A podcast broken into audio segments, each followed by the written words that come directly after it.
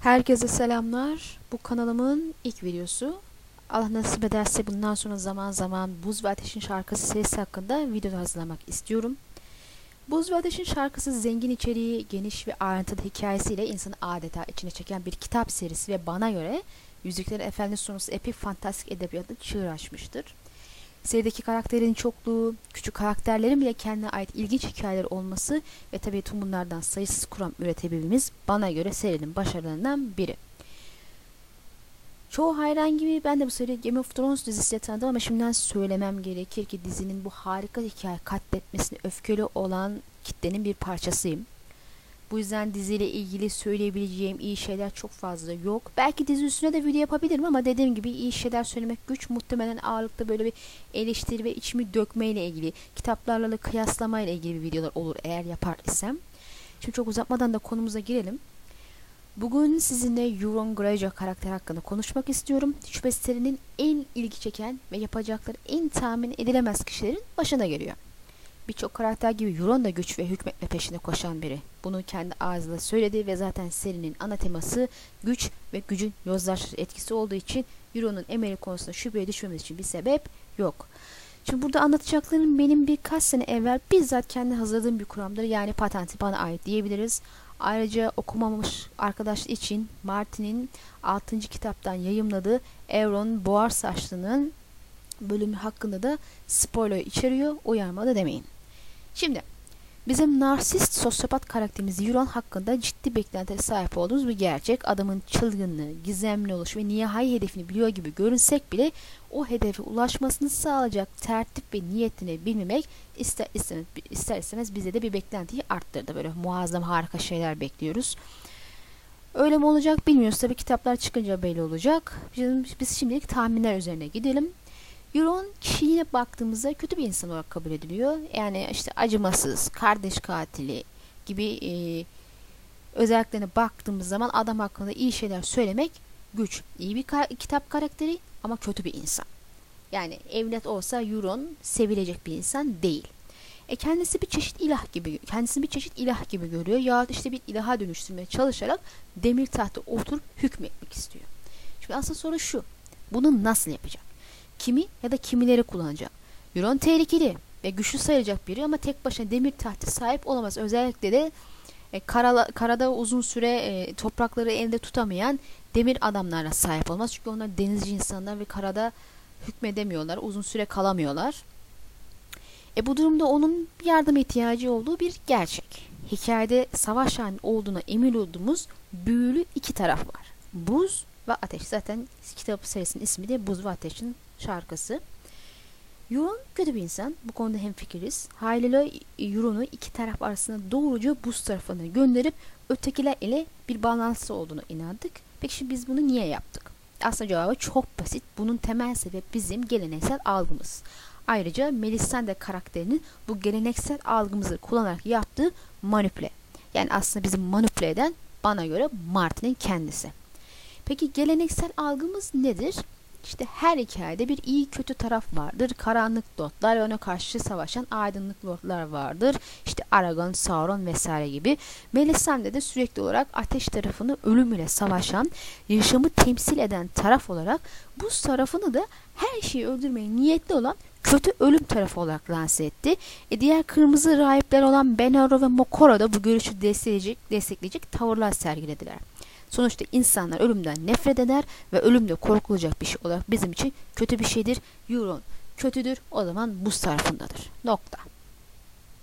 Bu yüzden e, Euron'un buz tarafı dışında başka bir tarafta olabileceğini aklımıza getirmedik. Aksi olacağını düşünmedik. E bir süre ben de aynen bu şekilde düşündüm. Ki ben buz ve ateşin savaşı hakkında farklı bir görüşe sahip olmama rağmen böyle bir şey düşündüm. Ki bu konuda da bir video yapabilirim belki ama kısaca özetlemem gerekiyorsa Martin'in felsefesine göre. insanlar ne tamamen iyi ne tamamen kötüdür. Tamamıyla gridir. Tabii ki kötü iyi insanlar vardır ama ağırlıkta insanlar griye boyamışlardır. Yani hem iyi hem de kötü şeyler yapmaya muktedir kişilerdir ve bu sayede hikayede artık Sauron gibi karanlık lordlara ihtiyacımız yok. Bu yüzden buz ve ateş tarafının içinde gri teminini kullanmaya uygun görüyorum. Ne ateş tarafı lanse edildiği gibi tamamen iyi adamlardan oluşuyor ne de buz tarafı lanse edildiği gibi tamamen kötü adamlardan oluşuyor. Bu yüzden kötüleri buz tarafına, iyileri ateş tarafına sallama eğiliminden vazgeçmek gerektiğine inanıyorum. Şimdi Euro'nun amacına bakalım kendi ağzıyla. Yalnızca bir deniz canavarı gölgenin yanındaki aşağıya yelken açtı ve tasavvur bile edilemeyecek harikalar ile dehşetler gördü. Hepsini alalım derim. Batı diyarı alalım derim. Evet hepsi bunu sorguluyor. Nasıl olabilir ki bu? Demir adamlar denizci. Karadan toprak ele geçirseler bile uzun süre elde tutamıyorlar. Kuzeyin durumu ortada. Orayı bile elde tutamadılar. Devam ediyoruz. Egon, Victoria'nın kollarını zırhlı göğsünde birleştirdi. Fatih'in bizimle ne ilgisi var? Savaşlar hakkında senin bildiğinden bildiğin kadar şey biliyorum kara göz, karga göz dedi aşağı. Aegon Targaryen batı diyarı ejderhalarla kazandı. Biz öyle yapacağız diye söz verdi Euron Greyjoy. Sesini duyduğunuz şu boru bir zamanlar Valeria olan dumanlı yıkıntının arasında buldum. Ben de, benden başka hiçbir adam orada yürümeye cesaret edemedi. Borunun çağrısını duydunuz ve gücünü hissettiniz. Bu bir ejderha borusu. Kasnakları kırmızı altından ve üstüne tılsımlar kazılmış Valeria çeliğinden yapıldı. Ejderha lordları kıyamet tarafından yok edilmeden önce bu çeşit borular üflerdi. Bu boruyla ejderhaları kendi irademe bağlayabilirim. Aşağıya yüksek, ses, yüksek sesle güldü. Keçileri seni iradene bağlayacak bir boru daha faydalı olur karga göz. Artık ejderhalar yok. Yine yanılıyorsun kızım. Üç ejderha var. E ben onları nerede bulacağımı biliyorum. Bu malumatın değeri ahşap bir taştır şüphesiz. Şimdi Euron'un sözünü doğru kabul edersek arkadaş aşağıya ve Valeria'ya gitmiş. Şimdi Valeria kısmı biraz biraz şüpheye düşürse de aşağıya gittiğimizde şüphe etmem zira ipini koparan gidebiliyor. Ejderha borusunu ve Valeria çeliği zırhı olduğunda biliyoruz.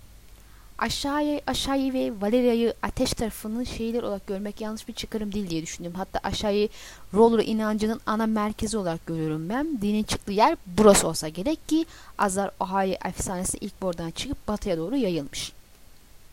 İlk ejderhaların gölge topraklardan ve yeşim denizden çıktığı efsane unutmaz isek bu bölgeler ateş, ejderha, Azar Ohio, ejderha çayı, ateş ve kan büyüsü gibi şeylerin ana merkez olarak kabul edebilir. Özetle Euron sürekli olarak ateş taraflarında geziniyor. Euron ateş gücünü elinde bulunan Deni'nin ve onun ejderhalarının peşinde. E, o gücü ondan çalma niyeti olduğu aşikar veya bir şekilde onu kullanarak bu gücü kullanmak istediği aşikar. Aşağıya gidip gölge toprakları gezmiş ve burada Azar Ahaya meselesini, ötekiler ve gelen savaş meselesini görüp öğrendiğine şüphe yok gibi diyebiliriz. Mokoro bile Tyrion'a Euron'u temsil eden bir vizyonun Deni'nin peşinde olduğunu 5. kitapta zaten söylemişti. Şimdi burada bir parantez açmak istiyorum. Deni Astopor'a gittiğinde efendiler lekesizleri almak isteyen bir korsan kraldan bahsetmişti ve ölümsüzleri öldürdüğü için de büyücüler karttan beri Deni'nin peşindeydi ve denizde Euron'a yakalandılar ve köle oldular. Şimdi o anda her biri onun el, onun ellerinde. Şimdi burada bahse geçen korsan kral yüksek ihtimal Euron olabilir. Bedeniyi elde etmek amacı için çoktan harekete geçip kendince ona yardım etmeye başlamış olabilir. Elbette yardımı altın kalp yüzünden falan değil. Euro'nun bir diğer yardımı göze girme girişimi ise diyarı parçalara ayırıp deneyi, denenin ele geçirmesine hazır hale getirmek diye düşünüyorum. Bu sebeple menzile saldırıyor ve elde ettiği ganimet yahut toprak parçalarıyla ilgilenmiyor.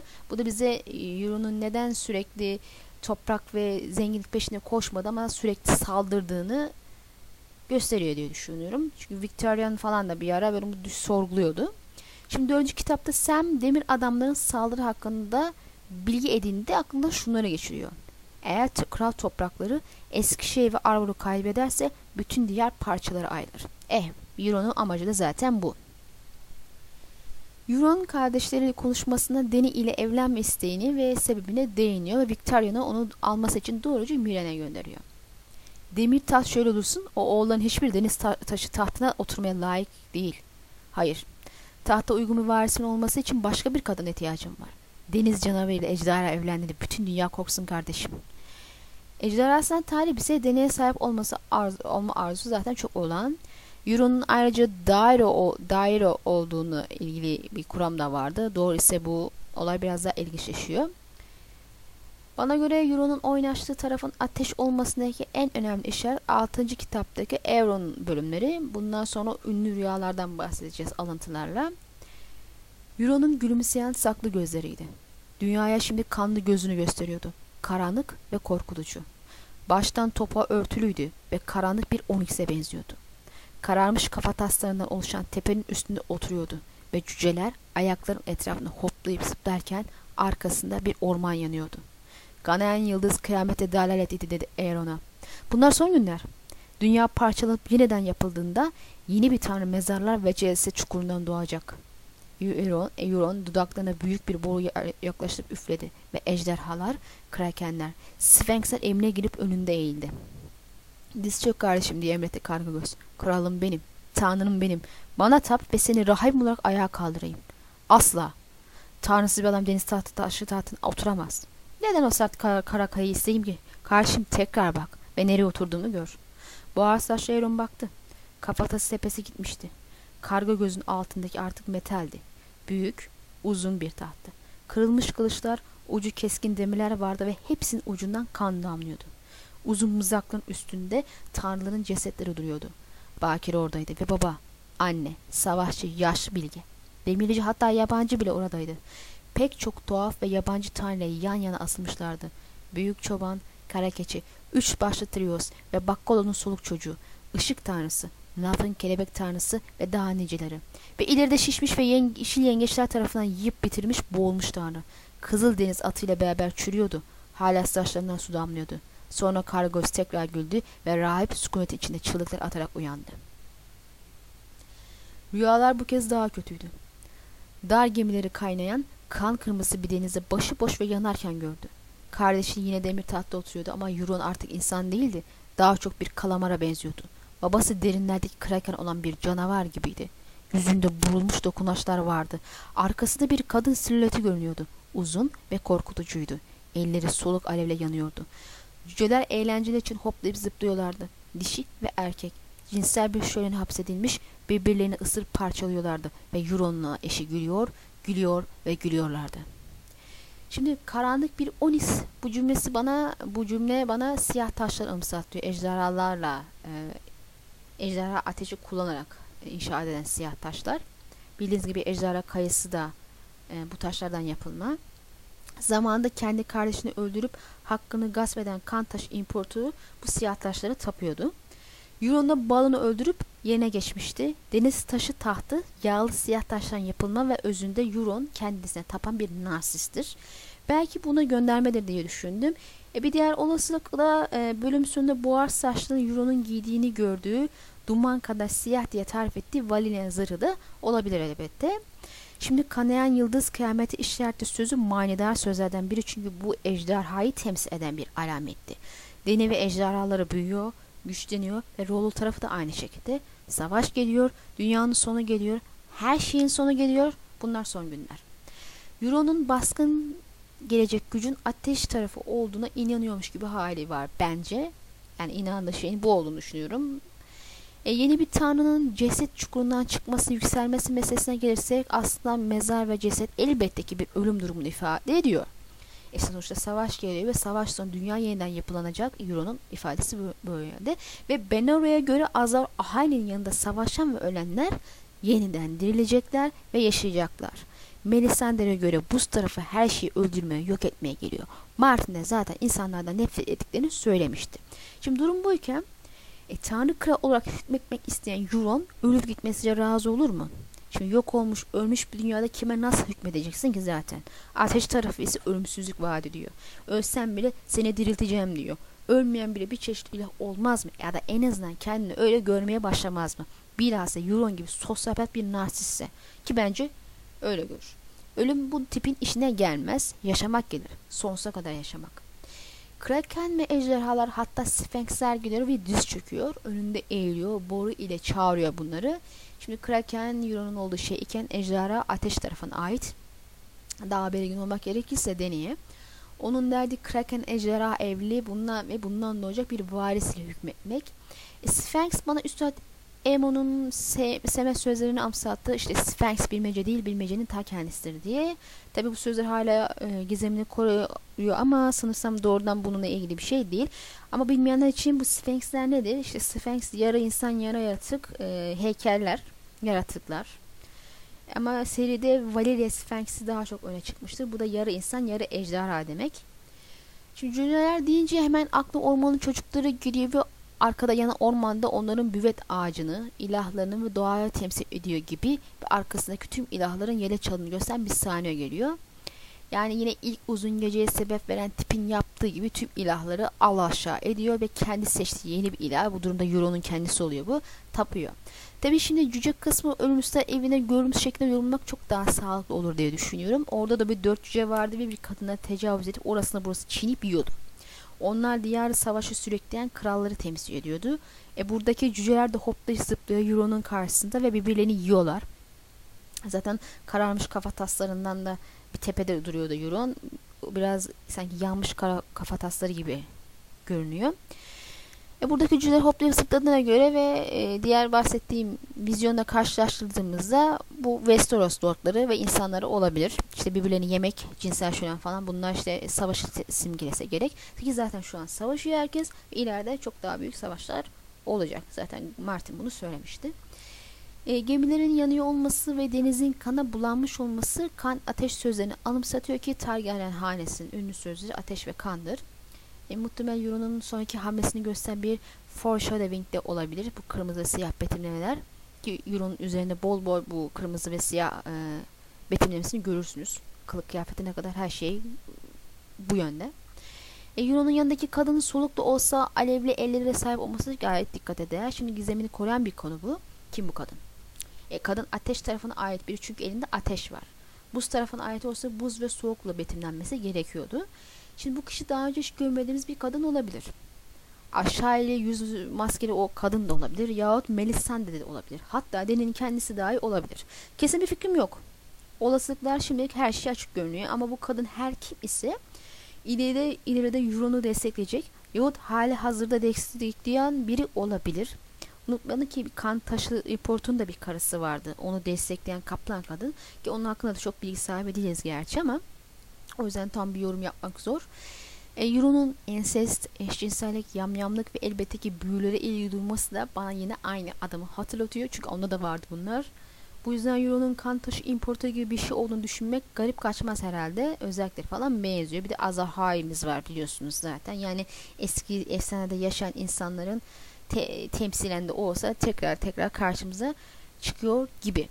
Yani Euron muhtemelen ateş tarafına yer alacak ve yine muhtemelen deneyi manipüle edip kullanacak ve diğer yandan birçok özelliği ve tavrı da uzun geceye sebep olan kan taşı imparatoruyla benzer olduğundan bir ikinci Azar beklediğimiz gibi bir ikinci kan taşı imparatoru karşımızda olduğunu söyleyebiliriz.